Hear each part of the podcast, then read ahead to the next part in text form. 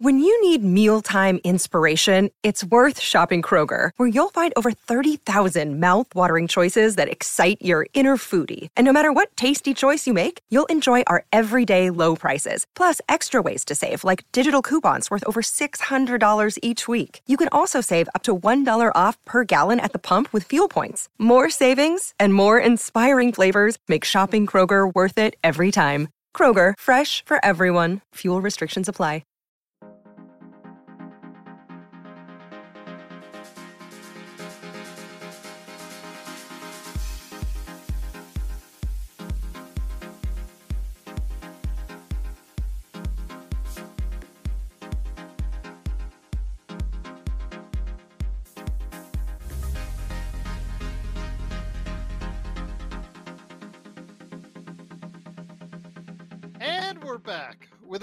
Episode of the Lakers Fast Break podcast. It's Gerald Glasser coming right back at you here from Lakers Fast Break, Pop Culture Cosmos, where we cover the latest news and trends in pop culture each and every week, twice a week, wherever you get your podcasts. And we've got a special show because it integrates with our other show that I do, Inside Sports Fantasy Football, where I will be doing a full one hour special that will appear this weekend on both the Inside Sports Fantasy Football and Pop Culture Cosmos channel. So go ahead and check it out today. Plus, all the radio stations that play the Pop Culture Cosmos truly appreciate it. Go catch us there as well. Also, of course, you got to go ahead check out Joe Soro's Ox 1947. Go ahead and do so today at Lakerholics.com.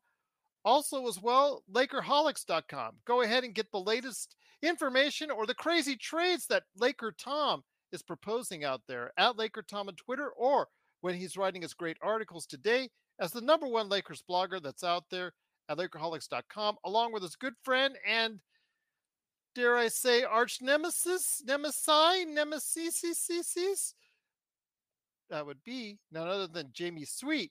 Go ahead and check out what they're arguing about today at Lakerholics.com. Our good friend John McCalion, he did a stream earlier today. He is setting a goal for himself. He's already lost 50 pounds. He said he's losing, setting another goal for losing another 50 pounds by Halloween go ahead and hear his great journey today and his great conversations and his great streams on the John McCalion channel. And speaking of YouTube, please go ahead and subscribe today. Hit that little Joe Soro right there on the right hand corner of your screen with the BDIs. Go ahead and click on it today to get the latest notifications on when we go live on the air with the latest Lakers Fast Break podcast. Well, we do know that the NBA schedule did get introduced in full, and tomorrow We've got a deep dive waiting for you on the Lakers and the schedule. I asked each and every one of the crew to go ahead, if they can stop by for tomorrow, to go ahead into detail on parts of the schedule that we're going to talk about. There's going to be more back to backs. What's the issue with LeBron and AD on that? Where we're going to go as far as major road trips. All the information. We're going to do a heavy deep dive on the schedule tomorrow. Plus, also as well, a Team USA post game because they play Greece tomorrow. Also, this weekend, we've got Team USA updates. Of course, Lakerholics, I think they're planning a Sunday show at this point in time for Lakerholics Spotlight. And Chris Jose LeBron, he is going to be stopping by. He told me Sunday as well for a New York Knicks team report. So, looking for that, uh, looking forward to that as well. But for today, our team profiles continue. Magic Man is stuck in traffic. It's somewhere in Toronto. Plus, also as well, Joe Soro. It's five o'clock rush hour for Thursday, so you know it's going to have be a little bit probably before he gets here. But I have a great guest indeed. She is returning to us once again. She is Jennifer Matthews Lewis, the co-founder of Three Chicks in a Pod. She also writes for New Stitch Media, and of course, also as well, Chicks and Salsa. There you go. I yeah. didn't even mention the sip off. You got so much going on out there. oh, I Jennifer's... too. Sorry, Megan. exactly. Well, I'm going to get Megan on when we talk San Antonio. I'll probably nag her again here in a couple weeks. We got to finish the East Eastern Conference first, and then we're going to start with the Western Conference probably sometime in September. It's when we'll hit up all the Western Conference teams. Mm-hmm. But today it's you talking Charlotte Hornets, Jennifer Matthews Lewis. Great to have you here. Thank you for again for joining us here at the Lakers Fast Break. Thank you for having me on again, Joe. I greatly appreciate it. Well, I'll tell you what, it's great to have you here. Joe, I sent you the link. I know you're in the chat. please stop on by if you get a chance. We'd love to hear your thoughts and questions to Jennifer on the Charlotte Hornets. So hopefully you're getting away from work or your calls or whatever you're doing so you can hop on. I know Sean is uh, hopefully going to be joining us as well. But for now, you've got me right here talking to you. So the first yeah. question I have is the Charlotte Hornets a team? I don't want to say in a state of flux, mm-hmm. but there it's a team to go in there with Mitch Kupchak, not one of the most revered individuals in Lakers lore as far as the GM. Uh, Michael Jordan has sold the team to, although he has a very small interest left over, he has sold the team and is no longer the majority owner of the Charlotte Hornets. This is the team I think is still in a state of flux. I'm here in Vegas where they're still predicting the team to be quite low in the standings. Although, when you look at them, I still have a feeling that in within the organization, they still see themselves as a team that could contend for a playoff spot this season. Okay, here's where I'm going to say this, and we were talking a little off camera. Miles Bridges coming back, which I absolutely abhor for his off the court antics. Domestic violent issues that uh, yes. he did. I think a plea deal was made, uh, and he mm-hmm. his wife ex-wife has asked for him to get a second chance, but it is something he was found guilty of. Did make a plea deal, I think, and then uh, he has been suspended. Uh, by the league, and his first game he'll be eligible to return. Looking at the schedule, is November 17th. And in my humble opinion, he should be in jail for attempted murder and child abuse because his three year old son, there was video released of his three year old son talking to his aunt, um, saying, Yeah, it was like grabbing daddy's leg and telling him, hitting his leg and telling him he was being a bad boy. His son saw this, Gerald. Yeah. Uh, That's not good. And of course, his ex wife, so many reasons she wants him to have like another chance. A, more money for her. I'm not trying to be mean, but let's face facts. There's reality there because when you get to a certain financial position in life, it helps. Yeah. Right. You know, it just helps. It helps to have a little cushion. I don't care what your socio socioeconomic background is. For us, if we have an extra five grand at the end of the month, great. If not, you know, hey. And I'm not being mean. I'm not knocking her. But she was also abused for how long? She was abused.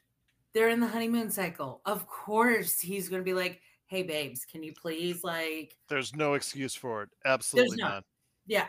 So i mean she's still in the abuse cycle. She still has that psychological trauma even though the physical trauma has healed i think for the most part.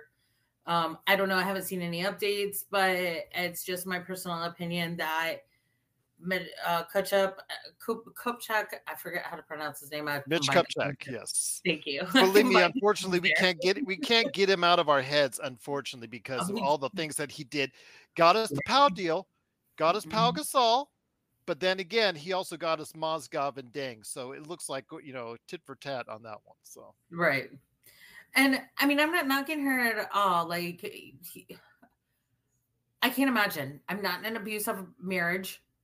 I, you know, we have an argument, but it's a healthy argument. You know what I mean, Joe? You're the same way. You've been married for I don't know how long. Uh, going, have, almost going on 19 years here. Uh, that's awesome. To a wonderful woman. Absolutely. There's absolutely no place for it. And the Ooh. thing on that, on top of all this, was at the time that it happened, Jennifer, and this uh, just clicked in my memory. It was on the verge of free agency. Yeah. That that season, which was max contract. Ago. Yep, he had a max contract, all waiting for him all this he just had to be you know out of the spotlight out of the news out of the police blotter for 24 more hours and he just couldn't do that.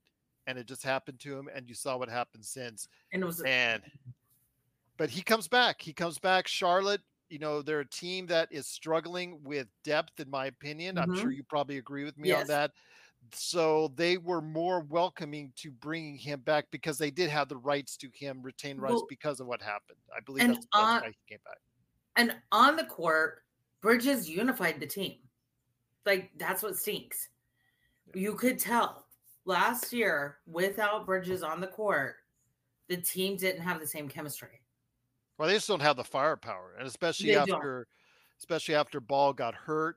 Mm-hmm. Uh, you know, uh, LaMelo I need Ball. to stay healthy this year. Like And that's something I want to ask you as well. I mean, uh, obviously, we'll get back to Bridges and what he's going to do on the court. We know he's going to get, as you and I talked about, how Charlotte's probably going to, the fans are probably going to lay the heavy on him when he comes back on the 17th. Oh, I'll boo him. Yes. I will boo him. Now, when it comes to LaMelo Ball, he signed mm-hmm. a major contract extension uh, over the course of the summer. Let You're me right. ask you this. He is supposed to be the face of your franchise going forward is he a good enough player to be that face of your franchise for a winning Charlotte Hornets? See, the key word there is winning Charlotte Keyword Hornets winning. franchise going forward. So, interesting side note. I actually think Charlotte FC will bring the first championship to Charlotte. Just my little humble opinion, um, which is our soccer club, because the Panthers have been to the um, Super Bowl twice. Mm-hmm. The Hornets have never made it past what the third round of the playoffs, second round with the Bobcats. So there's something going on there. Um, but I'm hoping the new ownership actually really makes some changes.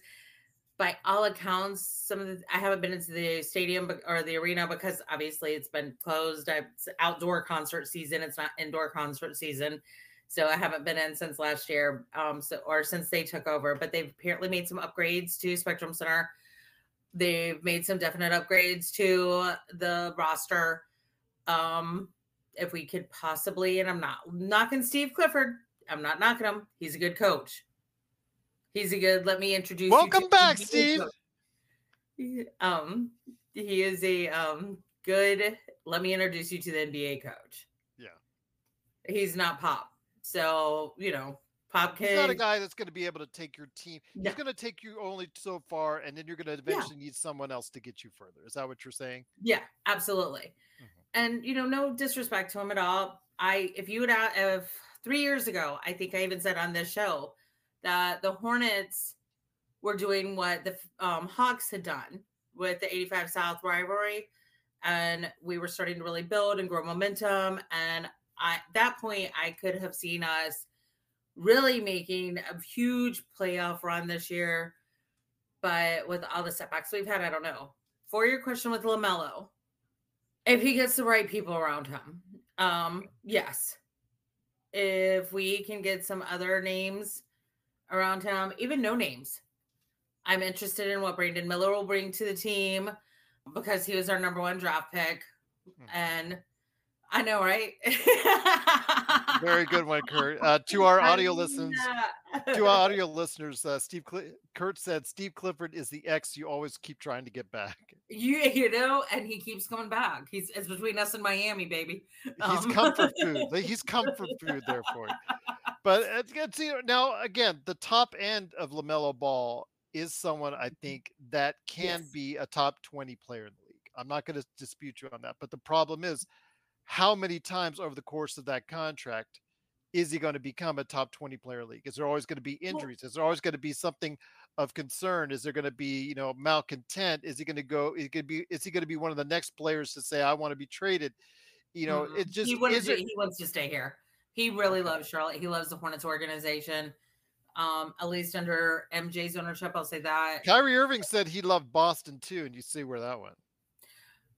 Yeah, well, Kyrie Irving is um he's a different a unique unique I mean I'm just saying Duke's gotta be proud. like he's Duke's very unique be proud of that one and done.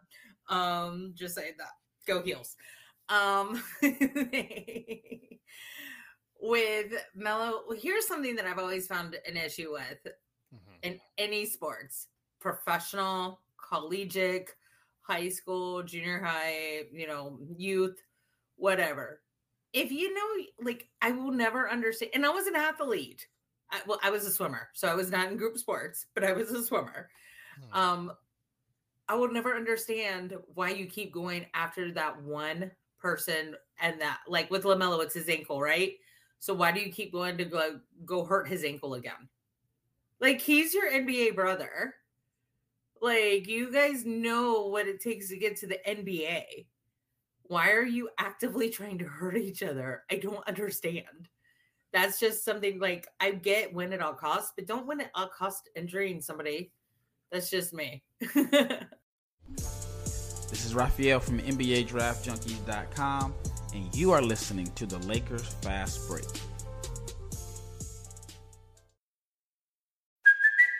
It's Kaley Cuoco for Priceline. Ready to go to your happy place for a happy price? Well, why didn't you say so? Just download the Priceline app right now and save up to 60% on hotels. So, whether it's Cousin Kevin's Kazoo concert in Kansas City, go Kevin, or Becky's Bachelorette Bash in Bermuda, you never have to miss a trip ever again. So, download the Priceline app today. Your savings are waiting. Go to your happy place for a happy price. Go to your happy price, Priceline. Check out what's been going on with the Pop Culture Cosmos Show and the PCC Multiverse.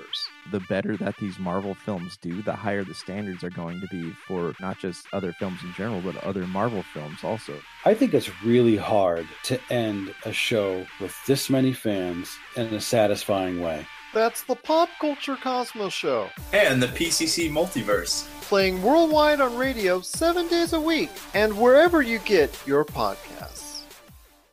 Once again, it is Jennifer Lewis. Please go ahead and check out what she's doing today at Three Chicks in a Pod, wherever you get your podcasts. Also, as well, Chicks and Salsa, also as well, the Sip Off. And of course, she also writes for New Stitch Media. I'm going to provide many of those links in the chat if you want to see what she's doing for all three of those great shows, plus also what she does as far as New Stitch Media as well. I will provide the links to the couple of those Facebook groups and New Stitch Media that's going to be in the chat for you as well. But Jennifer, my question to you is okay, you've got LaMelo Ball coming mm-hmm. back healthy. You do have Miles yes. Bridges after the 17th, regardless of whether you and I really think he should be in the NBA or not. He's going to be there as far as your small forward. If he comes back to anywhere near where he was, 20 point score, very efficient, played solid defense. I mean, obviously, he's the type of wing player that almost any other team would normally covet if the Charlotte Hornets don't want him around. But then again, there's obviously a, a, little bit of baggage there to say the least. Where are the other good spots in your rotation that you see will be filled out with promise? I mean, you've got a lot of talent, tantalizing young players who've yet to fulfill their their potential. But who do you see from this list of, of individuals on that roster outside of Bridges and ball that could really help the Charlotte Hornets win? You know, um, Nick uh, Gordon Hayward, when healthy, is solid. Mm-hmm. He's really he's a he's solid. I like Book Night a lot, and then of course we have Scary Terry. Scary Terry's all over the place. Well, the thing I ask you though with Gordon Hayward, if he has an efficient season for Charlotte, do you think he'll be still there by by the trade deadline? Do you think he'll be gone? I don't know. He gets hurt a lot. He does. That's I mean, like he gets TV. more. I mean, like honestly, like he's missed out more than LaMelo. So, I mean, maybe that's not a fair comparison. I think I think LaMelo has a stronger drive to win. What do you think? Is Gordon in the last year of his contract? I'll look that up because if he is, he could so. be if he is, then he definitely pro- uh, will be. If he's any, if he's healthy throughout the entire season, I'm going to tell you right now, he will be on the trade trade deadline. He'll be some. He'll be moved to somewhere. He'll be in the last year of a season. If he's if he's if the team is getting like what targeting for what 30 35 wins, not playing up to the expectations, and he's available and he's still healthy. I bet you he goes and he's a, he's a marketable commodity by for teams right around the trade deadline. Um. Okay, he okay he so he signed. No, it's not his last year. He signed a two four year contract in twenty twenty one. So it, next okay. year. Yeah. Next year, okay. Let me make sure it's not a team option because if the team option, he is still. That's absolutely still a uh, nope. It's 23, 24. Yeah, he's uh he's a free agent next year. So yeah his is the last year upcoming on this contract. So yes, he will be he will be this uh, a free agent after this upcoming season. So by the trade deadline, he will if he's healthy and he's contributing to your team, mm-hmm. I think he'll be gone. I think he'll be someone that is definitely will be sought after by a playoff level team if the Charlotte Hornets do not uh, are not at a playoff level at that time. Uh, Yeah. because of the fact that his con- his contract expires after this upcoming season. So um, that's something that somebody there, like you said, can be a great contributor for the team. Is there anyone young? Is there any young players on that team like Mark Williams or anyone of that team? Because Mark Williams right now is supposed to be your starting center.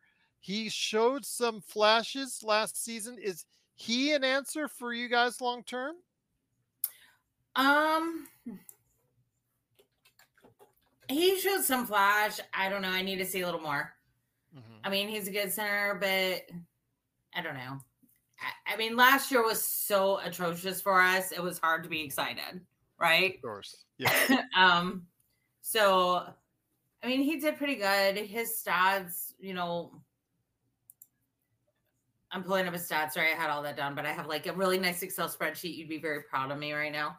There you go. Um, his like his he averaged about nine points a game.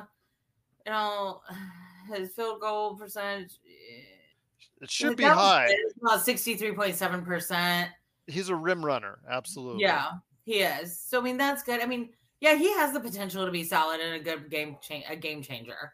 Okay. Um, sadly, part of me still lives in the past because I'm still like, I want Kemba, but I know what Kemba's, you know, Yeah. stem cells didn't work out for him. Yeah, Kemba's career is is behind him as far as the NBA for the most part. Um, when it comes to Mark Williams, the only thing I think a lot of people concerned about is how if he has a parallel career to let's say Jalen Duren, because both those Mhm. guys, I think that they did a swap. If I remember correctly, Charlotte did a swap and ended up how getting Mark Mark Williams. They had a chance, an opportunity to get Jalen Duren. So I'm seeing how those two will be mirrored with each other in the, uh, in the seasons going forward.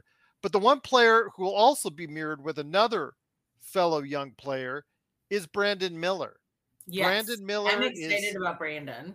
Yes, you're excited. So tell us about this because again, a lot of analysts, including myself, think Scott uh, Scoot Henderson is is the better player of the two. During the limited uh, time in in summer league, Scoot didn't get to, a chance to show us much, but he was very impressive for the time he was. Brandon Miller was sort of up and down. You said you're excited. Obviously, it's the second pick of the draft as well. You should be. There's a lot of expectations on him. How do you think he'll his first season will go in Charlotte? I think okay, so Brandon there was some funny stuff in the Charlotte Hornets Reddit about Brandon Miller and Miles Bridges. I'm just saying. Um, it, um, it did make me chuckle. Brandon Miller does obviously have the situation down south. Um, that I think is almost completely resolved, but we're uh, he was so excited when he played the Spurs and beat Vic. Like, I mean, he completely outshone Vic during that one game. That being said, Bray, I wanted Scooter. I'm not gonna lie, because I knew the Spurs were gonna well. give Vic. Yeah, like in the sip off chat, I was giving Megan a hard time, but I was like, Megan, come on, just give me Vic. I don't ask for much from you. Just give me Vic. But um, also, I'd rather Vic go with Pop than Mr. than Coach Clifford. Did I say that out loud? Um, Uh, you keep you keep stressing on it, but San San Antonio isn't gonna. He's gonna retire a Spur. I think it's pretty sure by now. Oh yeah, he is. He is. He is. That's why it was a. I said no. Like honestly, I would have rather Vic truly have Pop as a head coach his rookie year than anyone else in the league. So that's not a knock on Mm. Clifford or anybody else. I really just my two cents. I think Pop knows how to cultivate young players. Well, we'll And see with Victor Wembanyama. He can be generational. Brandon Miller can be generational too. So can Scooter. That's why they went top three, right? That's correct. Um, Brandon has a lot to prove.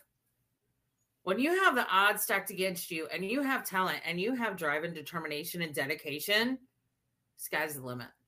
Sky is the limit. Well, as someone who is supposed to be able to stretch the floor, provide you some wing help, Mhm. but also have, be big enough and large enough to be able to play a little bit inside, give you some rebounding strength. I'm looking forward to seeing what he can bring, especially as his his body fills out and he gets more muscle, uh, gets a little bit more attuned to the play in the NBA. So hopefully he will go ahead and take that uh, determination that he should have for so many people like myself that think Scoot is still a better player than he is Mhm. to go ahead and utilize that as far as uh, determination to go ahead and be the best player he can be for the Charlotte Hornets. And I'll say this: I do kind of feel bad for Scoot because he doesn't have Damian Dame, Mhm. and I thought, or he won't have Dame. I don't. Team hasn't landed anywhere yet, right? He's No, still he's Trailblazer, still a- right? Still a trailblazer. Still a Trailblazer. I was like, I That's going to be up. extremely awkward if that gets to camp, and I'll just say that there. that will be very. That'll be James Harden awkward. Um, Well, that but in, when you go to camp, you've got, oh, hi, Damian Lillard. I, I'm I'm the starting point guard. Who are you? Damian Lillard Uh, says, I'm the starting true. point guard. Uh, oh, really? I, Um, I yes. thought I was the starting point guard. yes, that will be extremely we're gonna play it off. But Brandon Miller, again, uh, he's got to have that determination because, again, I think there's a lot of people who are not thinking of him in that context as far as being a great player. I Yeah. really think, again, the the the sky, like you said, could be the limit for him, and I'm hoping for you guys that's going to be the case. Well, and his stats last year in Alabama, I mean, they were pretty solid. I mean, they weren't. They were pretty solid. Like, there's definitely room for improvement for, for, for a college player out of Alabama because Alabama's not known for basketball, right? They're known for football. So it's kind of like Carolina's not really known for football. They're known for basketball. Same with Duke. Um, but I just think I think that determination is going to be what propels him. I think if MJ, since MJ is still a partial owner, if he actually gets involved and stay gets active, because there's a difference between a great player and a great boss, right? So difference. So hopefully MJ will recognize that dedication and determination and really push him. He's done that with LaMelo. But part of that is because of LaMelo's dad. Um talking so much smack. I think. But that's just me. But that was a good play on his dad's part. I think Miller can be solid. I really wanted Scooter. I was kind of sad when we got Miller. I wasn't sad. I was disappointed because I wanted Scooter. I wanted Scooter here. I wanted Brandon in um Oregon. I have a girlfriend who is um well like Gerald said earlier, MJ's still a small owner and he'll Yeah. never be done with the game of basketball. We're tucking the goat there. Like he's never gonna leave the game of basketball. I don't care what anybody says. Mhm. Um I think he still goes out and plays with basketball and other NBA players. He was hanging out with Magic the other day on his Yeah. birthday. So, yes. Yeah. Um, Kurt, you're funny. Yes, Kurt. I- Well I, done. think he's um talking about taking his son Marcus out of the will right now. Yes. How funny. Marcus has to get a job soon. Um, but um, I don't know. I think Brandon will do it. I'm gonna go with his dedication, his drive, his determination that will propel him. Plus, remember, his father was in the NFL too. So he has that competitive edge. He knows he was raised with that professional athlete mindset. And it's going to take like LeBron's a different story. MJ's a different story, right? Because they weren't raised in professional athletic homes. Mhm. They just had that drive that's unparalleled. Kobe had it, you know, so few people, you know, Bob Russell had it. We like just going back, but when you look at the grades, they had that edge. I want to see if Miller has that edge. He's had it in preseason. Who I would kind of like to see come up from our G League. I kind of want to see Leaky Black um come up from the G League, from our G League to to the Hornets official roster. I don't know when that'll happen, but that's what I would like to see. I'd like to see Amari as well, but because I think they will add a lot Mhm. to the roster once they get a little more polished. All right. Once again, it is Jennifer Lewis. Please go ahead and check out what she's doing today at Three Chicks in a Pod. Also, as well, Chicks and Salsa, New Stitch Media, and of course, the Sip Off. And also here today, good man indeed. He did get out of Toronto traffic. It's the madman from Toronto. Just to talk- barely. just barely to talk to Jennifer Matthews Lewis. It is the Magic Man, Sean Grice. And Magic Man, great to have you here. I saved some of the PJ Washington and Terry Rozier questions for you. I was talking with Jennifer about Brandon Miller, of course, the persona non grata in Mr. Miles Bridges. I talked to her about LaMelo Ball. But your thoughts, my friend, when you're talking about the Charlotte Hornets, what kind of questions did you have for Jennifer today? No, it's a great conversation, Gerald. As I was listening, stuck in Toronto traffic, watching ministry employees uh, try and get rid of a huge mess that was on one of our highways. So it was legit. You were stuck in. I know that's always a catchphrase, but yes. Yeah, no, it's a hundred percent. I do apologize both to Gerald and Jennifer and the audience, but uh, I know was, Joe's busy till six fifteen, so he might probably won't make it today. So yeah, um, apparently one of these trucks didn't didn't have their uh, their lock a- engaged, and so all this about it felt like 50 pounds of styrofoam just was coming all at us. So, oh, was, how nice! Yeah, it was almost a, a whiteout in August in Toronto. So, uh, but uh, I apologize, Jennifer. Uh, Mike, oh, you're Mike, fine. I understand. I live honestly. I live in Charlotte. You wouldn't think it, but we get a lot of traffic. So no, no, I've I've actually done research on like the the worst highways uh, in the West because because I actually I I travel one and yeah, Charlotte is it's brutal. It's like it's uh-huh. one of the most underrated brutal. I've seen it, man. So I mean, God, God, Godspeed. I, I know what it's like. yeah. My my big question is, uh, Jen. I really love the talent that's on the Hornets, and mm-hmm. um, ever since I was a kid, I've I've kind of had a wandering eye to that franchise because it's the colors. It, it, was it was teal. It was teal. Like I I grew up in the like the middle '90s, so every team or seemingly was teal. Charlotte was teal. The Jags were teal. The Sharks were teal. Like teal was such, and the Seahawks went back to teal. I mean, teal is such a cool color. But you know, they've had really great players in their in their history. They've had Larry Johnson. Mm-hmm. They've had along had uh, Zoe for three years. You know, but now that Jordan has sold the team, I almost feel that um, if I think if they did, you know, a per, appraisal from top to bottom, I think if they tore out the studs and started over, Jen, that they could be one of the one of those teams from the small market who uh, just needs to get a little bit more stability. So, what do you? How do you feel about ownership now versus Jordan? Because there's only two franchises that have never paid the tax in the NBA: the Hornets and the Pelicans. Do you think if they built a winner in Charlotte that they would spend the money? So I'm going to ask you this question. Did you know that the Pelicans were started by the same original owner as the original Hornets? I did not know that. Mm-hmm. He, he was so run that, out of Charlotte. Was that uh was that Shinn? No. It's before him. Mm-hmm. Oh, it was. Okay. Not yep. bad. Not bad. George Shinn yeah. yeah. So my... Charlotte sports would not exist without NASCAR and without wrestling. Okay. Just a side note. Oh yeah, don't so, get don't get me started into wrestling. We'll be here for the next five hours. I like AEW the most. there you go. Absolutely. Magic Man. Hopefully, uh, I can go ahead and, and just uh, talk a little bit here about the Charlotte Hornets because yeah, we did. There she hey, goes. There. Sorry. All right.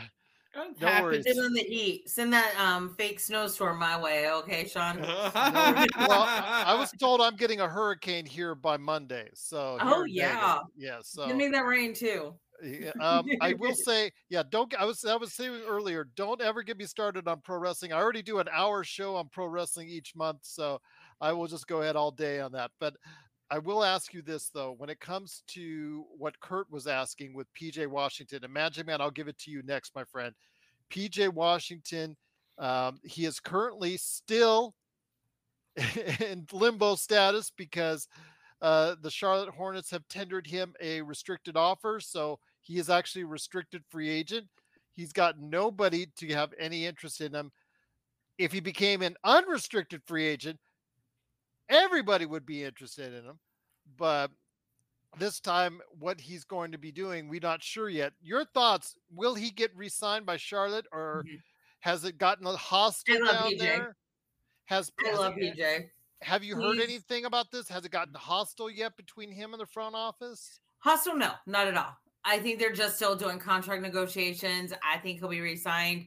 We want him by everything I've heard. He wants to stay with us. I mean, I love PJ Washington. Like he's one of my favorites. I'm not gonna lie. Like we got to keep PJ. Um, I know there was some conversation last year before the Bridges situation because they were starting kind of contract negotiations, and it was like, who do we get more money to, PJ or Miles? And even then, I was like, I was torn at that point. I was like, well, we give both some money, and then as we can, because one of them is going bound to leave, right? Mm-hmm. Somebody's going to come in, offer more money to one of the players, and they're going to ask for a trade. Like we all know, these things happen under the table, and then that's when it gets a little spicy. Well, we have Bridges for less than nine million dollars. So we got money for PJ. We need to put, pay him because he's done a lot for our organization. He's done a lot for our team. He's kind of helped, like he and Kelly Oubre have kind of like really kept us in the games. Um, our, you know, we again we were atrocious last year, but I, we were really trying for Vic. Um, Pop lost, I think, one more game than we did and then no, two more games than we did. And then we were tied in the East with my boy Dom Drubus. um, Michigan team. Why am I forgetting their name right now? I don't know why. Sometimes I get tongue tied. But we were they who? I believe it was the Pistons. Yes, thank you. Appreciate you. Thank you, Sean. Sorry, I cannot believe I blanked on that.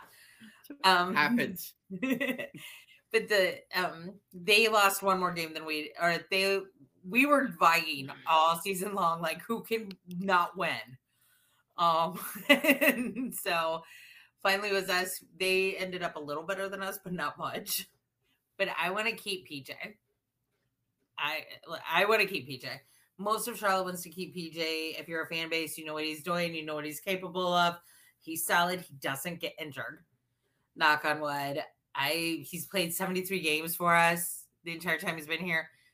He doesn't miss games. Like I think he had the flu once. Like he doesn't miss games. No. Um we keep him. I, we'd be dumb not to. But I'm not an NBA executive and they make a lot of dumb decisions sometimes. So, you know. And yes, somebody asked I saw earlier that I do think it's Frank's um redemption tour. Well, uh, it it should be Mitch uh, Kupchak's redemption tour as well, but we'll see what happens there. Uh, Magic Man. Before I go into uh, more of a synopsis with Jennifer and her thoughts and where the team will be this season, did you have any more questions for her on on as far as the team? They still a team with with some tantalizing and interesting young talent. Uh, Mhm. There's also some veterans who could be moved. Gordon Hayward, PJ Washington, even if he's signed, would probably be a very marketable commodity come trade deadline. Terry Rozier, I mean, a 20 point score, but he has three more years left on his deal. So I'm like, and they're like 24, 25, right in that range as far as million per year. So not exactly the most, you know, it's just gettable contract or wantable, desirable contract to go ahead and trade for. Any questions on uh, for Jennifer on the Charlotte Hornets you want to add in here, my friend? Yeah. Uh, so uh, with PJ, if when we say PJ's coming back, we're pretty confident in that, right, Jen? Because like you said, he's like what he's one of the most versatile players in the. NBA, and again, he like he doesn't get a lot of the pub and a lot of the uh, copy because you know, unfortunately, Charlotte Charlotte's been at a bottom dwell for a couple years, but like as far as like offensive versatility mainly last goes, year. started interrupt yeah. Mainly Yeah, last no, year. yeah, Prior to last year, I was telling Gerald this on the earlier. Prior before last year, I would have said this year we would have been deep playoff berth. Oh, okay. Sorry. But Yeah, last no, year, no. after Bridges did his stuff, he messed with the chemistry. Melo got hurt at the end of 21 22 season, Ooh, yeah. then was injured again. But we Yeah, were still when you good. say get injured, just pick a year. He gets injured every year. Well, his rookie year, he did really well. Mhm, he did, yeah, he did. But uh, so with PJ coming back, who do you who would you want to see as a starting five? Basketball only off off court antics away. Yeah, just take the antics away and your five best. So comes the 17th once um once Yeah, Miles come the Bridges. 17th. Yeah, 'cause Yeah, that's when Miles say Bridges gets Miles because he. I mean, Mi- Miles doing what he did messed with the chemistry so bad. It, like he and Melo, bosom buddies. I think Melo was in shock that that happened. So I'll be interested to see what happens. So based on historical play and the leader he was on the court, Bridges, Kelly Oubre. I really like him. I know he's usually a bench man, but I like him a lot. He does well. PJ, obviously, Melo. That's Well, Kelly four. Oubre is a, a free agent right now, so he's not even on any team. Kelly Oubre is not even. Uh, Kelly Oubre is a free agent right now, I believe. He's on. He's not on a team right now. He's an available unrestricted free agent. You're right. Yeah, he's still. I him stopped and looking at my PJ, yeah. spreadsheet. So No, no, Brandon him and Miller. Pete- so Brandon yeah. Miller. So oh how yeah, about Brandon.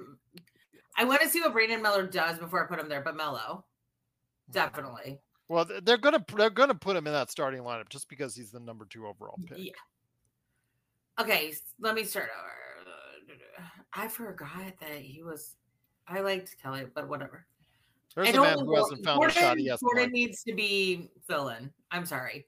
He has the potential to be great, but he's he's more injured than most hypochondriacs are, and he's legitimately injured. He's not a hypochondriac. All right, let's go with Melo, Miles, Brandon, Scary Terry. Oh, okay. And then Williams as your center. Mm-hmm. Okay, so kind of a, like a small ball lineup that uh, is going to run and try and get a lot of points in transition. Yeah, we do better Um, that way. We don't do better with slow ball. Yeah, no, I agree. I agree. Uh, it, you know, the faster uh, Charlotte can play, I think the better Uh-huh. opportunity it is to win a Same game. thing with the Lakers. Yeah, Yeah. the Lakers have the same problem, Jen. We gotta we gotta run up and down the court all 48 minutes. To It win does a not game. look pretty when we do it in the half court. No, Absolutely. we're, we were we were a terrible half court offense in uh, during the regular season and during the playoffs. We were bottom four. So yeah, we're we're kind of in similar uh, ballpark there as far as style of play goes, Jen. So who would your sixth man be in that case? So it, assuming we bring PJ back. Assuming the Hornets bring him back, would you bring PJ off the bench first, or would you bring Gordon Hayward off the bench first? PJ. Yeah. Definitely. I mean, I I I'm a PJ lover. Like, I mean, he like he's done so much for us. He doesn't gloat. He I mean, he goes out and he works. He's a workhorse. And he his work ethic shines. Now, Like- can I can I ask you another question? Uh, an, another player I really like um, is Cody Martin. Now, I know his brother gets a lot of uh, copy in Miami, but I actually I'm more of a Cody fan myself. I think he plays uh, like more a ferocious brand of defense. I'm not saying that uh, Caleb doesn't. I just think that um, Cody's motor is uh, constant. Do you think he can take a step up offensively? Because I think if he does, that that really creates a lot of uh, a lot of options for for Cliff as far as uh, different lineups. but for the organization as well, i- in case you do like like you would want to send Miles Bridges, Gordon Hayward, and and maybe you know a couple of those guys, maybe send them away for better better draft picks or players that could help you down the road. Do you think Martin could step in and be a be a? Oh yeah, I think Martin could step in. He's underutilized, definitely, and that's because when he is on the court, he's he's a play he's a game changer. He's making plays, right? Um, his numbers, you know, back that up, but he doesn't play a lot of minutes. I mean, he he in January he played more minutes than he had the rest of the season. I'll say that the vast majority. I don't know. He's a game. I like Cody. I want to keep him, but I, I mean, this is bad. He's just not somebody I think of. Like, and that's not to knock him or anything, but I mean, I, I don't know why. He's solid. His stats are great. I just Just you- kind of that was a good just question. You have me stuck. I'm like, yeah. Yeah, it feels like he's it feels like he's underutilized. That's a great Yeah. word you used. Um, I feel the same way. I just think if they played him a little bit more, he could I, he could play either a three or a small four, depending on if his if his shot's falling right. But like you said, like you said, Jen, there's like there's a lot of those guys in Charlotte right now. there are A lot of them. And I was honestly, I was flabbergasted when we bought brought Cliff back. Like, I was shocked when we fired another coach. Yeah, me like, too. What are you talking about? Like, he actually got us to the playoffs. Like, Cliff had gotten us to the playoffs. We got the Hornets name back in 2013. He got us back to the playoffs in 2013, 2014. Nothing 15 and 16. He was gone, ran around the league a little bit. Then he came home, you know, to Charlotte. So I don't I was shocked that he came home. I, I was shocked. That was just me. Um but did I mess up? Is Oh, you're you're good. No, no. Good. Oh, yeah. oh, yeah, all good. All good. Yeah. Yeah. sorry. all I thought my computer's froze again. Sorry about that. No, no, no worries. All good indeed. Once again, it is Jennifer Matthews Lewis. Go ahead and check out what she's doing today at newstitchmedia.com. Also, as well, she has some great shows for you Three Chicks in the Pod, The Sip Off, and Chicks and Salsa. So go ahead and search that out as far as being part of some of the great Facebook groups for those shows. Go ahead and do that today. But before we head on out, and before I ask you your opinion on the Los Angeles Lakers, where do you see this team realistically this season? Do you see them as going back to the lottery once again? 30 and 52? Okay. That puts I them right around maybe 10th in the Western, uh, no, not 10th, uh, 11th or 12th in the Western, Con- in the Eastern Conference, Eastern Conference. Yes. So, And they um I mean I I feel like right now, and I meant to say this earlier on, you know how the 76ers spent a couple of years like completely tanking just to rebuild, like you were saying, Sean? I think that's what we're doing. I'm sick of us rebuilding. Um, I can say that I am a Hornets fan. I am glad that my husband and I actually gave up our season tickets before Kemba left. Like that season, like between the season ending and Kemba leaving, we had decided we had already told our account manager we weren't going to resign. Don't give me that. I need a good one. Come on, Sean. Uh, wanna- I, I, I, you said mean, you 30 called and it right 52, there. Jen. Yeah. Vegas has it with at ya. Vegas is right with you, Jen, because they're 29 and a half in most places that I'm checking right now. Oh, here Oh, really? Yes, so- I didn't even know that. so 30 and 52 is actually slightly over right about where they're where they're standing i think in order to do that you need a full healthy season from ball if he gets hurt again jennifer i think they are going to go ahead and do the do the tank and try to go ahead and, and tank with the best of them uh, i think that gordon hayward will be on the trading marketplace and uh, I also mentioned, you know, like I said, Brandon Miller has to really step up for you as a rookie, and he has to probably play at a rookie of the year level to get to 35 wins. If this team stays Yeah. healthy and Brandon Miller plays like the rookie of the year, this team has a chance to hit 35, 36 wins. But if not, yeah, it can get really ugly from there. I'm not going to be. I just this point. want other players to stop going after Melo's ankle. Come on, guys. Oh, J- yeah, Jen. I that's mean, what I- kills me. That's what injures him every time. Like that's what kills me. Stop doing.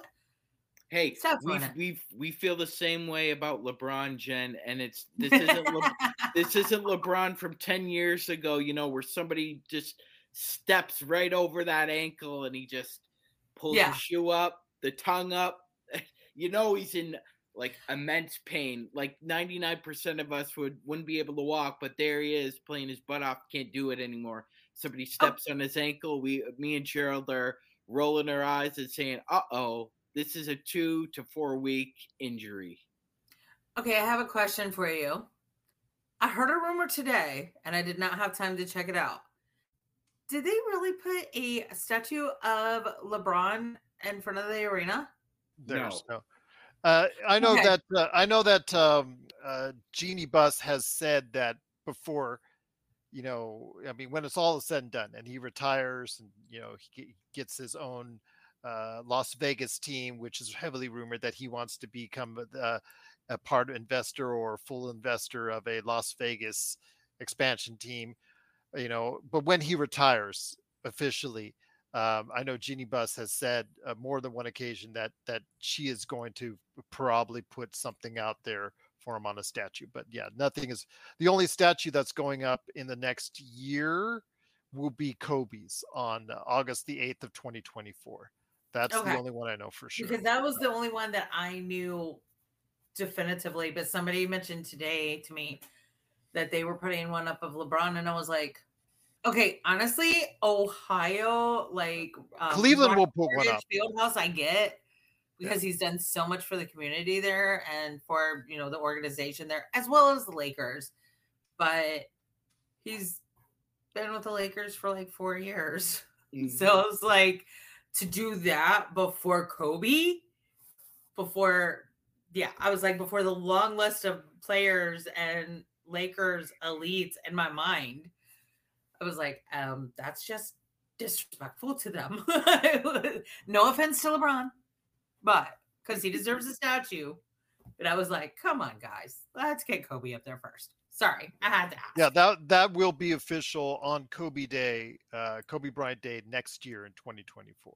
Okay. Because eight, eight, 24, they want to get that all in there. But before we head on out, Jennifer, your thoughts on the Los Angeles Lakers? We, you know, be honest, be upfront. Where do you see the Lakers uh, falling in the Western Conference this season? Fourth. Okay. That's honestly. Yeah. Um, and it depends on, and honestly, I could be wrong. Y'all could be a lot higher, but I think it depends on the health and.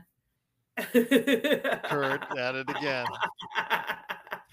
Kurt, I need you in the comment section of my page, my podcast, please and thank you. Um, what do you think? What are your re- what are your expectations? Well, again, it's all based off of the health of a guy who's in his 21st season in LeBron and the health of a guy who's been often injured in Anthony mm-hmm. Davis, who we just gave a considerable amount of money to in the as of now, and I'm going to put those keywords in quotations there, as of now, highest extension ever uh, for uh, for an NBA player um, in Anthony Davis. Uh, again, those guys give you 65 games uh, mm-hmm. each then the team will probably win somewhere between 47 and 52 games, which will put them right around second to fourth, right where you were yeah. talking about. Okay. They just wanted they they just need to target a home series, at yeah. least one home series in the playoffs. I think that would help them out immensely. Uh, whether or not they do that now, if they play a combined 65 games, like they did something like last year, which was closer to that than the other way, then you have some real issues, and the Lakers are again fighting uphill battle once again. But we'll wait and see. I mean, uh, we're going to go into depths tomorrow in detail on the schedule, and there's not great news in regards to back to backs and things of that nature. And we'll discuss that on the show for us tomorrow. But yeah, I, that's a very honest opinion. And, and that's right along the line of where most of the analysts that we've had on our shows for these other teams have gauged where the Lakers are at. And they all like what the Lakers have but they know that the Western Conference is going to be brutal this upcoming season. Right. And by the way, um, Bloodhound, I like the Hornets name better because it's true to who we are as a community and as a state, actually.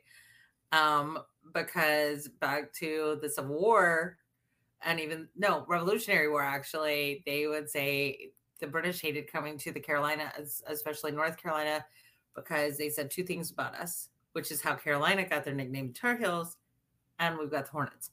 It was like um, North Carolinians were so stubborn. It was like um, they had tar on their heels, and the other one was we would sting so bad it was like walking into a hornet's nest. Yeah.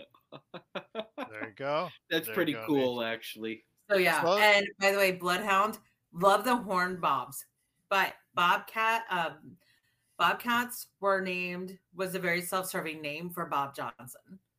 Had nothing to do with the Carolinas or anything like that. I mean, I appreciate him bringing NBA back to Charlotte, but it had nothing to do with us. And I appreciate MJ getting us our name back. We're signaling the ref for a quick timeout, but we'll be back with more of the Lakers Fast Break podcast. Hey, Lakers fans! Looking for the best place to go for up to date news, information, original videos, articles, podcasts, opinion pieces, and discussions about the Los Angeles Lakers? Well, look no further than Lakerholics.com. With a legion of followers always there talking about everything Lakers and the NBA, there's no better place to go to share your fandom as the team heads toward another championship run. So stop by and be part of the conversation today at Lakerholics.com. But once again, please check out Jennifer Matthews Lewis today. Uh, Right there, check out her back shows for Three Chicks in a Pod, Chicks in Salsa, also as well New Stitch Media, the article she writes there, and everything that she does for the Sip Off as well. Magic Man, before I let Jennifer go ahead and do the full on pitch on what she's up to and what she's doing, any last questions, my friend, before we head on out?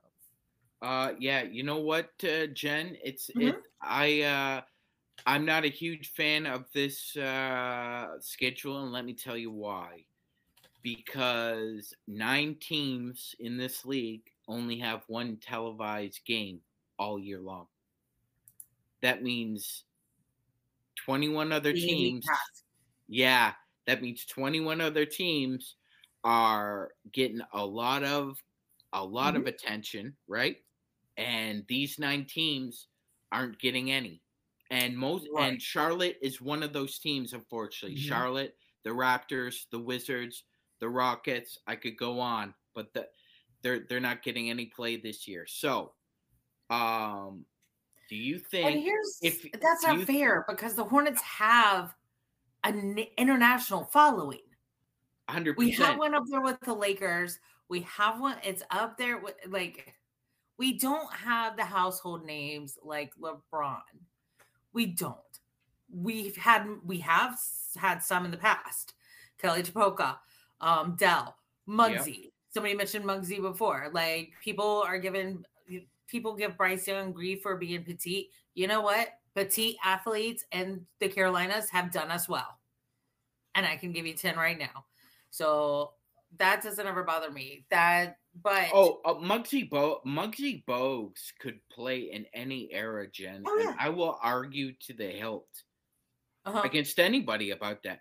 He could he could play in the 50s, he could play in the 60s, he could learn how to play in the 70s when it was rough and tumble. He was fine in college in the 80s, uh, Mhm. and we saw what he could do. Uh, it almost felt that, like there were two Muggsies out there because he uh, like he he literally almost led the league uh, in assist to turnover ratio his whole career, and I think he was at least in the top ten of steals at least three or four times. So, like to me, when people say you know you need to be tall, you need to be a little tall in the NBA.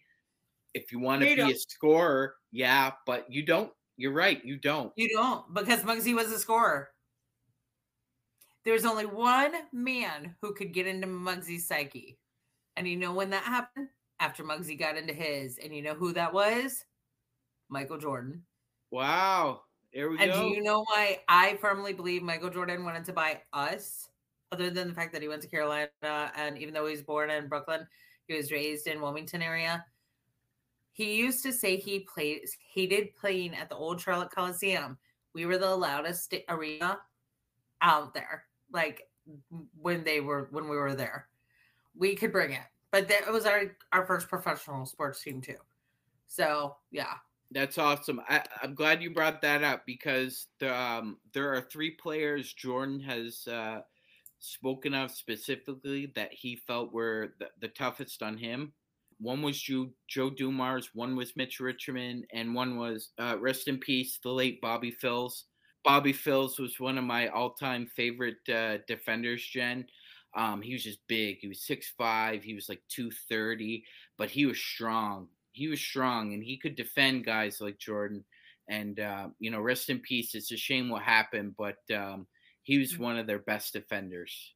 I was fortunate enough to be so when Shinn went to New Orleans, he took they we had had a um we had retired his his jersey number and back before Shinn went to New Orleans. Shinn took it with him in New Orleans. That was his right. He was the owner of the team. But it was still really nasty to do to the Charlatans and the Carolinas. Um, so I was fortunate enough as an adult when we came back, when Michael Jordan got our name back, my husband, like as soon as we got our name back, my husband went online to go buy t- just regular tickets to the home opening game. We that's when we got season tickets. Like he was on the phone with somebody because it ended up being cheaper for us. So that's how we really got into it. And my husband's really into basketball, so he taught me a lot. Like I knew some. I mean, you don't get raised, um, you know, an hour outside of you know Wake, Duke, Carolina, and not know basketball, right? You just it doesn't happen. Nope. And but he um but he was able to teach me a lot about especially professional foot basketball. I was saying football. But um I was fortunate enough to be at Michael Jordan did another unveiling of Bobby Phills jersey. That was my point. So I was there twice. So that was pretty cool. That's that's awesome. That's awesome. That just shows what kind of person Mike really is. He he he cares. He Yeah, cares. he does. He cares. He was a killer on the court, but off the court, he cares. Yes. Absolutely he cares. Um and I expect I think our biggest games this year, honestly, the Celtics are one of our biggest rivals somehow. Like, I mean, I know it makes sense, but it's I don't know, it's always kind of weird to me because they were never really a rival to us until like the last five, six years. Um, but so we're gonna that's gonna be a big rival for us. The Spurs game. Um, I think is going to have uh thanks, Kurt. Um, we're gonna have um you guys are always a sellout crowd. And you guys Um, always beat us. Appar- Whenever we go to Charlotte, I I usually have That's because your boy decides not to play. That's because your main man, LeBron James, decides he doesn't need to play against the Charlotte Hornets. You know what, Never, Jen? I've seen him play like five minutes, and I'm like, eh. I enjoyed watching MJ better. Sorry. for some reason, Jen, all those Hornets teams got so up for Kobe. I mean, I don't. I think they won a game in Charlotte, maybe. Well, that's twice. because Kobe changed the narrative. I'm sorry. Rest in peace, Kobe. You did a lot of great things for LA, for your community.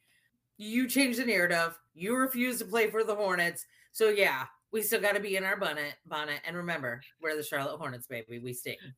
I love it. I love it. Well, there you go, indeed. Uh, but once again, it is Jennifer Matthews Lewis. Please go ahead and check out what she's doing today at Three Chicks in a Pod.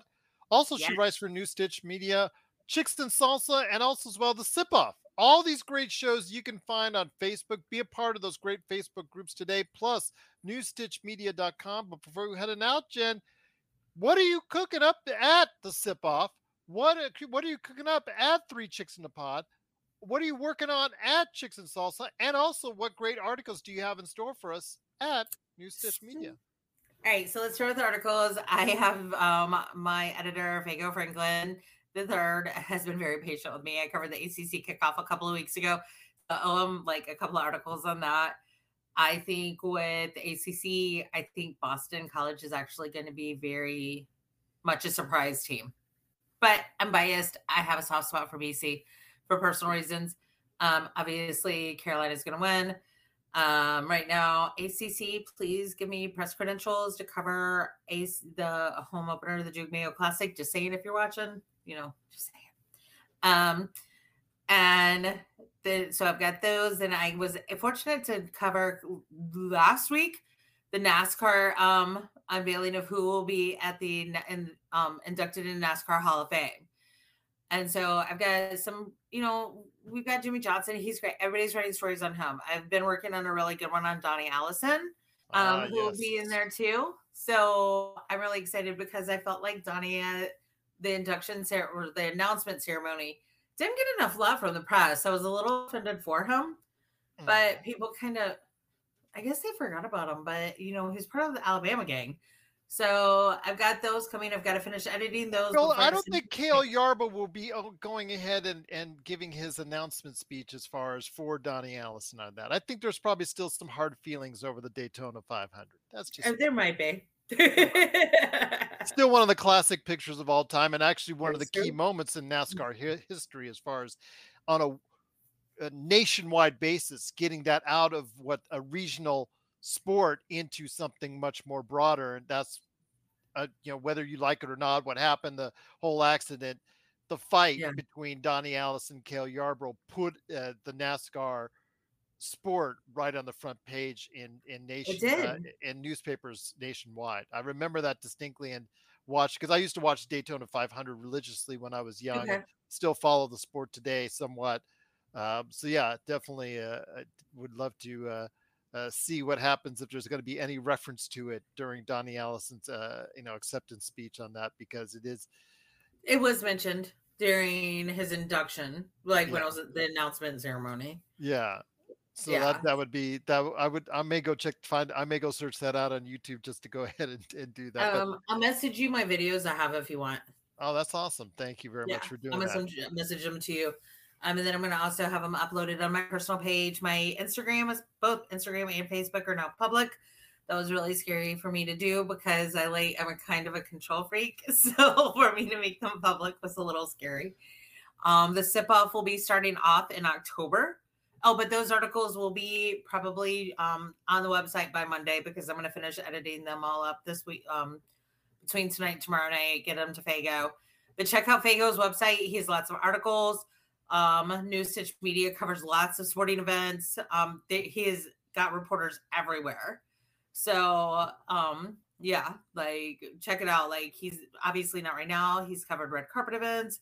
Um, he's had like everything. Like he was helping me out at the Super Bowl this past year, introducing me people to get interviews. So yeah, check out New Stitch um, Media. Great company, great. Vago's awesome. Then check out um, the Sip Off that Facebook page. Joe's already put it in the chat. Um, Megan, the Queen of Hoops, is the founder of that, and I will be helping her out. I believe this year, and then she um so we'll be starting off mid October, and we're working on a line, some more, uh, adding some new people into that as well. You want to join us, Joe? Sean, y'all want to come on? You can. Just let us know.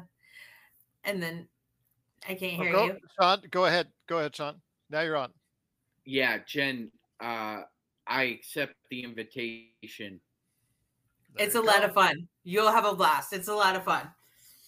Um, and then who else? Um, and then chicks and salsa. So the chicks and three chicks in a pod is Carrie, um, our Chiefs Chick, Carrie Johnson. You can follow her on Facebook as well and on Twitter at Chiefs Chick. You can follow all of us at Three Chicks in a Pod on Twitter. Then you can also get um Carrie at Chiefs Chicks on Twitter. You can also get her on Facebook. She also writes for a football world on Twitter, on Facebook. Um, and then Megan is the queen of hoops. Um, and, so, and Gerald can attest to this. Megan knows her basketball. Yes, She, she knows her WNBA. She's gotten people who are like, "Why are you following the WNBA?" And she's gotten some of those same people to start really investing in the WNBA. I'm really proud of her. She's been a game changer for the WNBA, and the WNBA doesn't even know it. She's really been their one of their biggest champions. I'm proud of her. Um, and she is the owner of the Sip Off. And we started three this Tuesday. We'll be doing three chicks in a pod, and we will be discussing Javier Javier Loya. Um, he is the minority owner of the Houston Texans, and he's been recently charged with sexual assault in Kentucky. And we wanted to discuss why this is an ongoing theme in Houston. Why, or kind of in Dallas, in Texas, why it's not, not more national news.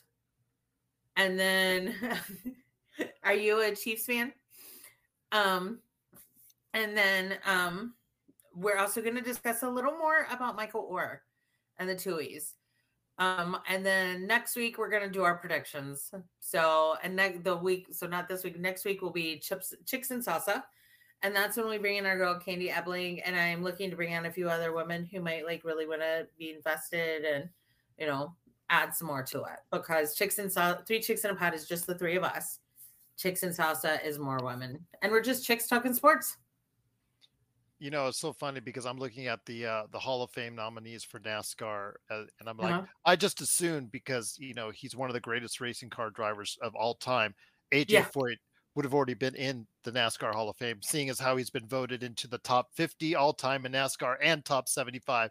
He's still not in it. I don't know how uh, insane that is, but then again, you also have Neil Bonnett, Harry Gant, uh, Ricky Rudd. You know, those guys are still not in it as well. So you know, I don't know. Do- Do we have to bribe somebody to get AJ Foyt in the NASCAR Hall of Fame? I mean, I'm just saying when I worked for Ricoh, which is a printer company, and NASCAR, like my area was Mooresville, North Carolina, which is NASCAR country. of course.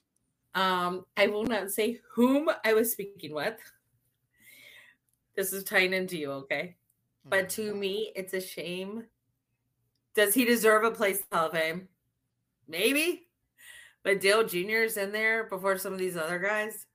And the IT guy was like, NASCAR has just changed the way they do it for Dale Jr. I'm surprised. I'm surprised, even though AJ's close to 90, I'm surprised he's not stubborn should enough. be in there. just- he's just he's the type of guy that would be just stubborn enough to go ahead and just ransack the Hall of Fame because he'd be so pissed off right now that he wouldn't wouldn't be in it. But maybe he's mellowed as time goes on. But I'm seriously doubting that's happened. If you know super text like uh, many of the longtime Mhm. racing fans out there, but again, uh, you know his record speaks for itself, and I'm so surprised that he's not in it. But that's that's another conversation for another day. We're getting off on another first pro wrestling with AEW and WWE and all that stuff, and then all t- talking about motor racing and NASCAR and all that. Sorry, Sean. The madman from Toronto's. Yeah, I, I did. I'm not sure how far your expertise goes. I know it goes a little bit into pro wrestling, but I'm not sure if it went in NASCAR. So sorry about that. Uh, But when you're talking Charlotte, North Carolina, you got to be talking pro wrestling and NASCAR, my friend. You do. Ab- And if any of you guys are ever in the Charlotte area, legitimately, when I was covering that, I've covered the induction ceremony, but this was the one where the announcement ceremony, I was able to go in and do some of the interactive things. Check out the Hall of Fame. Like, it's really, really cool. No, I will. I, I, was really, I was impressed. Like, I did not think I would be that Well, impressed. you know, Jen, um, you know, I grew up with uh, uh, a dad who worked at uh, a steel plant for Uh-huh. 32 years. Yeah. So wasn't wasn't a very you know affable kind of lovey-dovey, hands-on kind of man. Uh, but we could always talk sports, and it was our surrogate because we could talk about the late great Dale Earnhardt, and uh, it was like my dad, and me were saying "I love you," and uh, that was a horrible day for for the both for the both of us when that happened because he happened to be both of our favorite uh, drivers, and Yeah. um, I I grew up loving the Intimidator, and um, I watched was- it live. yeah, yeah, Yeah, and and- it was Terrible day. really it was really a terrible. Uh, it didn't even look like that hard of a hit, to be honest Yeah. with you. Sterling Yeah. Marlin was never the same after that. I have always felt bad for Sterling. Yeah. Sterling was actually my husband's favorite driver. I kind of like Sterling even before he and I met because um, I liked his name. but you again, you don't grow up in the Carolinas, or especially this area in Charlotte, and not know NASCAR. Um, but I felt really bad for him. The one time that Teresa Earnhardt and Dale Jr. ever agreed on anything publicly was telling people to back off of Sterling because it wasn't a hard hit. It was a fluke. And he died doing what he loved. Literally. He Liter- died no. doing what he loved. No, Jen, like if if how many how many men, women, other can say that? I went out doing what I loved. Yeah. because that's like uh, his story is amazing. Mhm. Quit quit school. All I want to Mhm. do is race cars. That's all I know. That's all And I'm for good this kid at. race cars. Yeah, and he did it. He did Mhm. it, and uh, you know his story is so amazing to me. Even if it's a, And- even if it was short, it's it's an amazing story. His life, his story was not short. No, no, no, no, Okay. no, no, no. Oh, okay. So, No, no, no, You know, no. like- with his father, but with his father, But they're with his Yeah. father. yeah, I mean, who is a great Yeah. race car driver in his own right. Then you Mm-hmm. get to Dale, obviously. uh, You know, I don't know if you want to say he's better than than Petty. Some will say Petty's better than him. You know, vice versa. You, you know, I, I they're both great. They're both awesome. I don't. You can't go wrong they with both saying have family lineages with them, Yeah. and they both have had I think it's kind of like If you call one guy that changed pet that changed I- Petty. I if you think they're call one kinda- the goat and you call the other goat, you're not wrong on either. So- I right. agree. You I. I agree. agree Yeah, no, no, percent.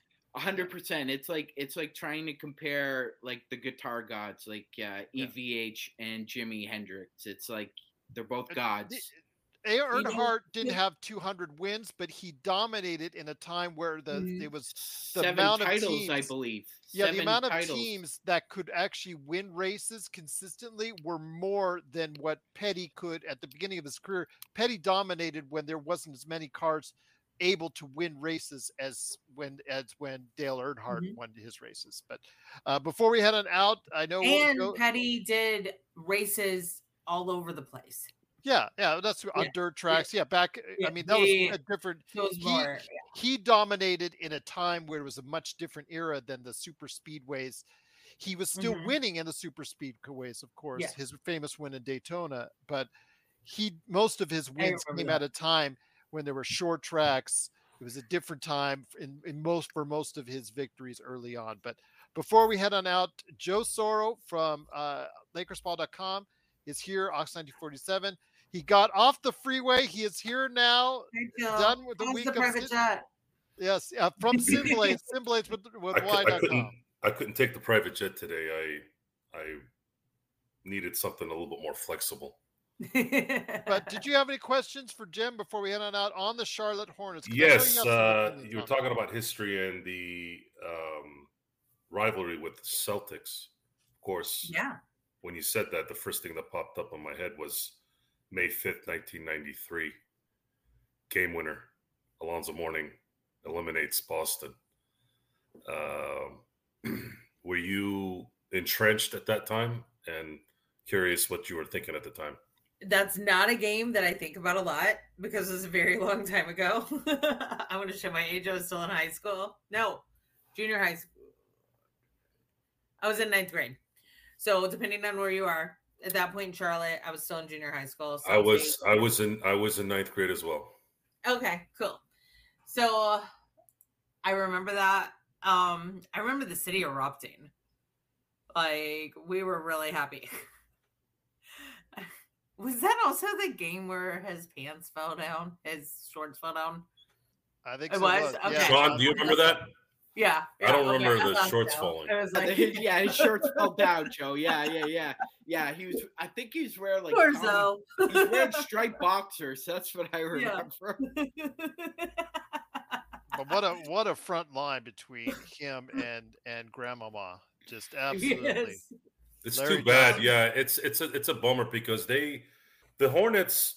I know the teal was in at the time, but I don't. I just think the reason why they were popular is they they they kind of were the other side of Orlando, in that they both got two guys back to back that were stars, and we were the East was starting to form this new regime after Boston's started kind of flaming out. Obviously, the, the Bulls were were um, were the, the head of the class at the time, but there was there was some excitement where if if Shaq, Penny, El, uh, Larry Johnson, and El Alonzo had stayed together and healthy, because Larry jacked up his back, and uh, obviously Anthony Hardaway and, and obviously Shaq left in '96, and then Anthony uh, started having health problems after that. It could have been an interesting, I don't know, run. Could have been an interesting run with with with not just Orlando, but also with with with the Char- with the Charlotte Hornets kind of being there. It might not have mattered just because I think Michael Jordan was he was just too next level. I I, I don't. I- the, the guys right now in this in this era because they didn't see Jordan play, they they start talking about oh well the '90s You know, they're starting to say things like the '90s players were plumbers. I'm like, you guys are out of your. You guys are so stupid. I don't even. Oh, I can't even. some of these guys today couldn't hang in the '90s, in my opinion. No way. You Sorry think you anybody? You think anyone today would be able to hang with Jerry West? Did No. you hear what? Jer- what- Did you hear what an 80 year old Jerry West said a few weeks ago? What did he say? They're talking about how, oh, everybody calls themselves the dog, or I'm, or that guy's a dog, and he goes, "I was a wolf. Wolf eats dogs." that is probably one of the baddest lines I've heard in a while. Honestly, It like without is. without like hearing it from somewhere else, something original. That is the most original badass line I've heard in a while. It was it was I like that one. and that right there it, goes to you know when when you when you watch winning time and you are sitting there watching uh, mr clark play jerry west uh, you're going i know there's exaggeration but that's jerry it's gotta be jerry yeah. and I said this before. I I would if I had a chance to sit with Jerry West, I would the first thing I would tell him if I was talking to him about that show, if he'd let me, it's like Jerry. I know it's exaggerated. I know it's Hollywood, but I like you more because of it now. Does that make sense? Yeah. You know, and I already loved you already. so yeah, the '90s we we we lost we lost something that probably should have gone further, and the Hornets were were really the the big disappointment to me in the '90s. They there should have been. It's not their fault. It's it just sucks that it didn't it didn't stay together long enough. So one thing that I've found, like I don't remember how my husband and I watch a lot of YouTube, okay, guys. Um, and we have found Michael Va- Michael Jordan's vault. And it's LeBron James fans from you know younger fans than us who never really saw MJ play the game, okay? Like these are the guys that are always arguing that point and then they are we're wa- it's kind of a reaction type video of seeing them watch MJ with his shots and they're like oh okay we we see the point now. Like we see what you're saying now. So and it's kind of cute like i would highly recommend checking them out because like honestly not even like to change your mind but just to see some of those plays. Not even michael jordan's just says like you've got larry bird in there you've got you've got a couple Lonzo, you got some Muggsy, you got you've got everybody, you've got um Shaq Magic. Like you don't see them that much anymore. Like you, most of these this younger generation, I hate to say that, but if you were born in 2000, you're 23 now, going into 24, but you don't know what it was like to actually watch this game. You don't understand the passion like unless you're watching a Cleveland Cavs game when LeBron was there. Unless you're in Golden in San Francisco watching a Golden State game, you're watching the Clippers last season pull some miracles out of their derriers, you know, and obviously LeBron always, you know, pulls that enthusiasm as well. So, I mean, not every arena has it. And every single arena in the 90s had it. Malice in the Palace, obviously 2003, 2004 but that was kind of the end of like the 90s the malice in the palace so and that was kind of sad for me. Rasheed wallace with the i don't got it no more i done smoked it all. I'm just saying. Mm. Like the stuff that would come out of their mouths like come on guys. The best smack tackers of all time. That's what really made mj the best. One one of the reasons. But yeah Well, I think check the, out the MJ I- bot. It's kind of full cool. It's I- really cool. I think the I think the the the lousy technical foul calls that that they've started to or they created the last what five six years has has put a put a kind of a damper on anyone being able to do anything and I don't know what it is I don't know what it is about the NBA and why they don't let these guys uh I don't know why they don't let these guys get emotional without throwing double. I mean, double text used to be the thing, right? Just Yeah. to kind of calm them down. Okay, cool. I thought it was stupid then, even like if you're gonna give them a double tech, let them each shoot a, a free throw, let them earn it. But this constant like this guy's trying to block a shot and he accidentally hits him in the head. Now it's a flagrant one. It's like it's not. It's not a damn flagrant foul. It is an accident. Yeah. And you can sit there and you can argue like if you like Bynum hitting Barea in the face, Right. that was flagrant. When Karl Malone opened 18 stitches on Isaiah's eye during the drive, that's a flagrant foul. Bill Laimbeer's existence is a flagrant foul. That's fine. I get Right. that. But this going up for a shot and it just softens and you're everyone's sitting there and they're wondering why, right? Because I remember you hypocritical a-holes. Anytime there was a fight, you were there was a huge crowd saying, "Oh, I can't believe this! Can't believe these guys are just Yeah. street guys fighting and blah blah blah." I'm like, "You pieces of crap!" Now that they're soft, now you're complaining about that. Well, which one is it? Right. Which one do you want? I don't know about you guys. I like hockey fights, and I love, love bench clearing brawls in baseball. I Mhm. love them. I, I you ever watch those on YouTube? When anyone asks me what do I want to see at a baseball game, right? What do you want to catch a ball? I've caught a ball before, so I don't care about that. I go, I want to be at a game where there's a bench clear clearing.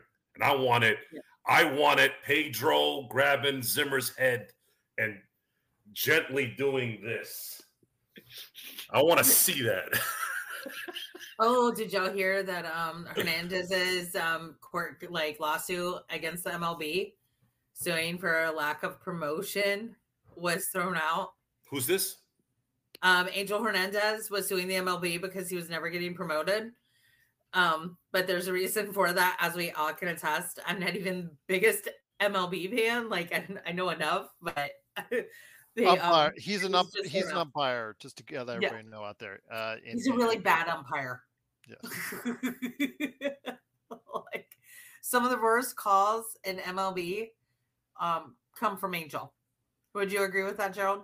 I would probably agree. I mean, that's would a hard list. There's a long list of bad calls in any sport, uh, but in baseball, his name has been tossed around uh, quite a bit as, as far as that's uh, just trying to upstage uh, the game. It's it's one of those things where the referee wants to be Mm-hmm. bigger than the game itself, and uh, and you've seen that a lot. We see that a lot in the NBA. Uh, Yeah. You know, where these these NBA refs, some of them I will leave uh, leave unnamed, where they just want to go ahead and tell and and make it make it about. Oh come on, Joe! Like for instance, with the Bennett, with the Bennett Lakers, Salvatore and well, Bennett Salvatore, yeah, he was he was someone that was wasn't he uh, the uh, the fixer? What, isn't that what his nickname Yeah. was? That's true. Who was the one that uh, got who who uh, didn't decide? I think it's because he was LeBron? Italian. That's why I don't think. I don't Yeah. think I don't think he was doing anything. but, but you know, uh, Angel definitely comes to mind amongst that. Uh, you know, Major League Baseball, probably one of the worst, most infamous, and that's probably why. And he, like you said, Yeah. he, he he just had a lawsuit thrown out again uh, in in in court. So I, I, I think you were thinking of Scott Foster, Gerald. Scott That- Foster's absolutely that's, terrible. That's who. Uh, oh, you mean the Chris Don- Paul killer? The yeah, Chris Paul that- killer? That's Yeah. who uh, Donaghy's uh, yes, good he buddy is was. bad. Yes. And and need I say more on that on that close relationship there? So Oh, by the uh, way, speaking of uh, Bennett Salvatore, Bennett Salvatore was caught uh, with income income tax fraud. Was on probation for a year. Oh, a lot of them were were found out because they Just were all. taxes. A lot of them were were were uh, disciplined because of the fact that they were pocketing the travel money uh, and not reporting it. I think it's, uh, to an extent uh, there were several allegations with with other referees as far as the way they were uh, uh, handling their their their travel money as far as it's concerned. Really So, picking picking on refs making what 150 a year. uh, they're they're making more than They're that. making more. Back back in 2000, they were making more than that. Uh, two thousand. You're right. Pro- that you're right. mean, I'm talking I- about recently in recent Yeah. years. I mean, I'm not a It's gone up. CPA, but the, you know, word was out. that They're- They, they made good money at the time, but that, that in the was good money at NFL, the time. refs are making upwards of a hundred. Yeah, yeah that's because the NFL owners are the cheapest rear holes in, in sports. Well, I'll tell you what, though, a lot of great conversation here all over the place. But Jennifer, it's been so great to have you on. Thank one of the things that we've been asking, one of the things we've been asking, if you are available around the time, maybe the day of, as a game day preview before the Lakers play the Charlotte Hornets, uh, we'd love to have you back on as far as that previewing the game. So love to have you if you get a chance to go ahead, uh, either where, either away at Charlotte or when they come play here at, at the crypt here in Los Angeles. So would love to have you on. That'd that. be awesome. Thank you for the invite. Absolutely. So once again, it's Jennifer Matthews Lewis. Please go ahead and check out what she's doing today. Facebook, her awesome shows right there for you. Three Chicks in a Pod, Chicks and Salsa, The Sip Off, and of course, all the great articles that she writes for NewStitchMedia.com. Thank you guys so much. Have a great evening. You too, as well. And for everybody out there, let me give you the lineup. Tomorrow we go a deep dive. We're taking a deep dive into the NBA schedule for the Los Angeles Lakers. We're going to talk about the highs and lows, where the Lakers can take advantage, where the Lakers might get burned. We'll talk about that coming up on tomorrow's show. Also, a Team USA post game because they play tomorrow morning against Greece. We'll go ahead and give you a wrap up on that as well. The Intimidator and um, Yep, that's Sean right there for you. But That's me. Speaking of That is Sean, we'll- me. We'll, also hear him this weekend wrapping up the other Team USA game in Abu Dhabi. That's I think on Sunday, if I'm not mistaken, or is that a Saturday? Mm-hmm. I think it's I- Friday, Sunday. I think it's Friday, Sunday, Joe. Yeah, I think it's Friday, Sunday. So we'll go ahead and wrap up both games. Also, yeah, it's well, Friday, Sunday. Chris Jose LeBron going to go ahead and preview the Knicks on Sunday and on Sunday to pack enough in for you. There's going to be most likely a Lakerholic spotlight as well. So again, thank you to Jennifer Lewis for stopping by. Looking forward to seeing you guys and gals tomorrow in the best Lakers chat room that's out there, and also the best Lakers show that's out there, right here at the Lakers Break.